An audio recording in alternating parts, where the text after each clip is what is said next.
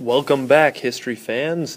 Today we're going to be talking about imperialism, nationalism, and nation states. So it's a little bit of everything here. So um, let's see how far we get. We might end up uh, splitting this up a little bit. So let's uh, let's start talking about some imperialism. So here's your textbook definition: is the forceful extension of a nation's authority by territorial conquest, establishing economic and political domination of other nations that are not its own colonies. Okay, what's the basically of this imperialism definition? So, imperialism basically is one country taking over another country, setting up economic and political control over that country. So just to kind of give you an idea of what we're talking about here. So, all right, now when we're talking about this imperialism, um, there's usually kind of reasons for imperialism, or, you know, like why we're doing it. So we're going to break this down into four areas: economic, nationalistic, militaristic, and humanitarian. So uh, maybe a good way to remember these, and you can remember whatever order you want, but every man needs hair. Every economic, man, militaristic, needs nationalistic, and hair, humanitarian. So whichever way you remember those, uh, those four are reasons for taking over another country. So um, let's talk about economic first, so the every part of every man needs hair. Um, so if you remember, we just got done talking about industrialization. So we're building up all these different, you know, materials and new products and so forth. Well, we need raw materials, we need resources to make these work. So whatever it is that we need, let's just take over a country that has what we need. Now, also, maybe we have a lot of products, but we don't have anyone to sell them to. Well, that's easy too. We just take over a country and we force them to buy from us. So when we talk about economic, it's usually we need something like a natural resource, or we're taking over a place so we can force them to buy from us. All right, the next factor, militaristic. All right, so basically we're taking over land because we need it for strategic purposes. So maybe we need to defend a certain area. So let's take over land that's near there, and then we can set up a military base on that land, and now we have a strategic value. Think of it like playing um, tic-tac-toe. Um, you know, whatever your first move is, the reason you pick it is because it's strategic. So same thing here. We're taking over an area because it is strategic. And now that we have control over this area, maybe we're keeping it because we can refuel military vessels when we go there, or maybe we need to uh, protect them uh, or protect a region for us. All right, our next one, humanitarian. So basically this one is we're taking over an area because we want to help people. And I know this sounds a little kind of goofy here, but we're taking over an area because we want to help that area. And usually this is spreading Western ideas or spreading religion. Um, some of the kind of historical ways of referring to it is helping out backwards people. And that's not really accurate today, but that was kind of the way it was seen of back then. All right, and our next one, our last one, nationalistic factors. And I'm going to start with definition of nationalism. It is the unique cultural identity of a people based on common language, religion, and national symbols. Okay, what does that mean? Basically, having pride in one's nation and feeling a connection to that country, to your country. And basically, nationalism sees human activity as kind of national in nature. So whatever it is that we're doing within our country, that's kind of for us. So um, usually we kind of gauge it in a few different ways. So like, for instance, nationalism. Usually we demonstrate this by having national symbols. America, the bald eagle. We have a national culture, so like what is it that surrounds our culture? Maybe for us, the culture of consumerism. I don't know. National music, what do we listen to? Maybe a rap, hip-hop, or rock and roll, jazz, blues, that's all American. National literature, um, maybe important documents or authors, you know, Mark Twain or Samuel Clemens, same person. That would be considered national literature. Uh, national folklore, um, stories we tell, Johnny Appleseed. National mythology, maybe not so much for America, but maybe Bigfoot. National identity, like how do we all see ourselves? that's a tough one for America. Maybe um, maybe national identity would be like, uh, you know, it used to be people thought of us as like cowboys, so maybe cowboys. National dishes as in food. I mean, you can't get more American than American apple pie. Uh, national sports, um, you know, probably the great American pastime, baseball. Modern day would probably be football. Um, national heroes, who do we look up to? You know, that's like a George Washington, founding fathers. And finally, national values, like what do we value? For us, probably space, like having, like, you know, personal space maybe. Um, and uh, maybe money uh, for values. So anyhow, um, so anyhow, going back to this nationalism thing. So like, when we're trying to distinguish one nation from another, there's usually a, a few things that we look at. You know, language. If someone's speaking our language, you know, that's a pretty quick way to tell, like, hey, you're probably from somewhere else. Culture and values, um, you know, just like the things that they value and the way that, you know, their cultural, you know, things that they pick up from their culture, maybe cultural dress or something. So now nationalism can get broken down a little bit further. Um, so, for instance, cultural nationalism, pride in one's own culture, basically it defines a nation by a shared culture. And the idea behind this is that you can't just be born somewhere and have that culture. Culture is something you experience throughout your whole life. You can't just be like, well, I was born in America, so I'm an American. It's like, no, you're not American until you experience, you know, fourth of July, blowing stuff up. So that's cultural nationalism. Another one would be religious nationalism, and that defines an entire nation by a shared religion. So think of a country where everyone is that one religion. Um, I can think of one that it's one hundred percent. It's also probably the smallest country in the world, and that's Vatican City, which actually is a country, and I would imagine pretty much everyone there is Catholic.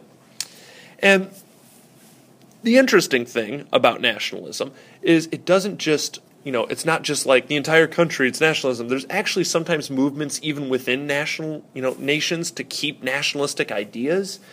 And, you know, um, you know, because sometimes culture gets, you know, we adopt other people's cultures, and sometimes there's like a need to bring back, um, you know, someone, you know, your culture, ways, and so forth. Um, so sometimes we see this with nationalist politicians, and they usually campaign for, um, you know, bringing back national ideas. So, for example, here, um, a nationalist politician, they would be all about strengthening national unity. So, bringing people together. Usually, there's, you know, something bad going on, like a crisis within the country, and they're like, we need to bring together. You know, we need to get out of war. We need to bring our troops home. Uh, we need to buy American products to to fight this, you know, terrible economic uh, situation we find ourselves in.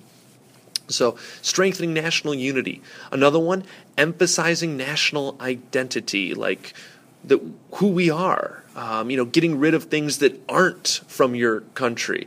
Um, you know, in, in extreme cases, um, you know, you have xenophobia. And xenophobia, definition time, is a fear or contempt of foreigners. So, think of phobia, fear, xenophobia, um, this fear of foreigners. And, you know, sometimes when you see these nationalist politicians or countries that are focusing on nationalism, they will be limiting immigration, so not letting as many people into the country, or even in extreme cases, you'll see ethnic cleansing where they'll get rid of an entire group of people. So, you know, think about Hitler and the Nazis, sadly. Um, another thing nationalist politicians usually do is they'll take over land that is considered part of the homeland. So a couple examples. Uh, Hitler took over Austria and was like, hey, it's okay, this is part of part of Germany, I'm just going back to get ethnic Germans. And the rest of the world was like, okay, don't do it again. And then he kind of wanted autonomy for Sudetenland, and they're like, okay, fine, but stop after this. And then he took over Czechoslovakia, and people are like, all right, stop after this. And then he took over Poland, and then we're like, okay, now it's wartime. A modern-day example, or somewhat modern-day at least, is um, the whole thing with Russia and the Ukraine and taking over the southern part of Crimea. Um, and even if you go farther back, you could say Russia in two thousand eight when it took over South Ossetia, uh, which was part of Georgia. So taking over land, part of the homeland. Um, sometimes we see economic nationalism where a nationalist politician will be like, you know what, we need to, you know, protect our interests. And usually it's an economic policy, and it's it's kind of protectionism. We need to protect our economy from the rest of the world. So it's like, only buy local goods, don't buy any foreign goods, and they'll put a whole bunch of taxes on foreign goods, and they kind of get rid of free trade. And, you know, kind of moving on here, one of the last ones, a nationalist politician, they're almost always going to be seen hanging out with national symbols. Um, just look at any kind of presidential race. There is always the national flag of whatever country it is in the background.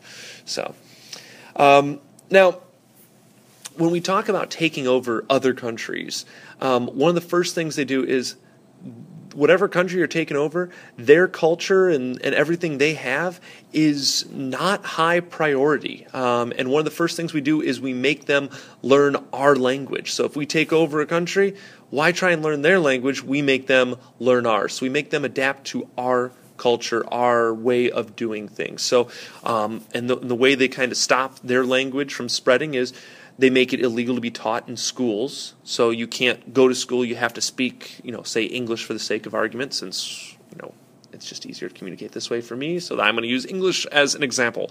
So you take over a country and say, okay, now all the schools, that's all going to be na- that's all going to be English. That's going to be our nationalistic ideas of moving on.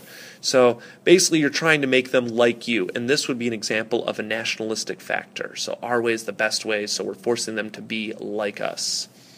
All right. Um, also, when taking over an area, as we said, economic, a lot of times we take over areas, it's for exploitation and profit pr- uh, purposes. So basically, we take the resources out of there, and then we refine them elsewhere and make money off of them elsewhere. Um, often, they don't want to, imperialistic nations don't want to give too much technology to the countries that you're taking over. Um, so you don't teach them how to refine it, because if they start to learn how to refine whatever the natural resource is, um, you know, taking crude oil and turning it into usable gasoline, um, or taking, um, you know, uh, metal out of the ground and turning it into copper wire or something like that. All right, if they learn how to do this, there's a chance they could eventually become independent. And sadly, most of the time, it's all about exploiting the natural, um, you know, the natural people, the natural habitat, and everything that's there, the indigenous population. And continuing on with that is, um, with labor, they generally exploit the natural resource that is people. And so they'll force people into working for them. They'll keep them as slaves. Um, you know, think of it like industrialization level of exploitation of the workforce. All right. Another thing, when taking over a country, sometimes they'll mess up the political system there by this thing called gerrymandering. And to give you a, te- a textbook definition of gerrymandering, it is the redrawing of voting districts by state legislatures to benefit one political party over another. Um, often it, um, you'll hear it referred to as redistricting sometimes. So, all right, basically what gerrymandering does is you move a whole bunch of people around and you try to get maybe a majority in one area or the other, but at least in this respect, what they do is they'll move a whole bunch of people around and get them to fight with one another. And if they're too busy fighting with one another, they won't notice the imperialistic country coming in and stealing all of their natural resources. So basically, you make everyone fight each other, and then they can't work together to fight you. So think of it as divide and conquer. If they're too busy fighting each other, they can't fight you. Um, And and also another part of this, um, this messing with the political structure, sometimes what they'll do is they'll take like um, a person from the community and put them in control, but really they're not in control. They're kind of a puppet government for whoever the imperialistic country is. So basically I'm whispering in someone's ear, hey, do this, do that, say this, say this, and say that and whatnot. And you know, people are more apt to listen to this person because it's from their community, but really they're taking all of their uh, cues from someone else. So anyhow, just uh, kind of a little example there. All right. Another way that is being used to control some of these areas of the world um, that are being imperialized, at least historically, is to control people, is to make them more like you. So Um, if you think about it, if, if they have the same views as you, it's easier for them to get along with you. Think of it as like Stockholm Syndrome. Eventually you start to identify with your captors. So um, often they would do this by forcing them to adopt their ways and kind of brainwash them. And one of the big ways they um, they force them to be more like the imperialistic countries is to force them to be the same religion as them. And they figure, well, if we all have the same views and, and want the same things, then there's less of a chance of, you know, revolting and, and so forth. All right, now we're going to take a little break here. And we're going to talk about like nation states and some examples. So we're getting to, into more specifics here. So this first part of the podcast that we went over was more about imperialism and nationalism, and you know, kind of the motivations and how to take over another country, and you know, what to say, what to do to get people more like you, and so forth.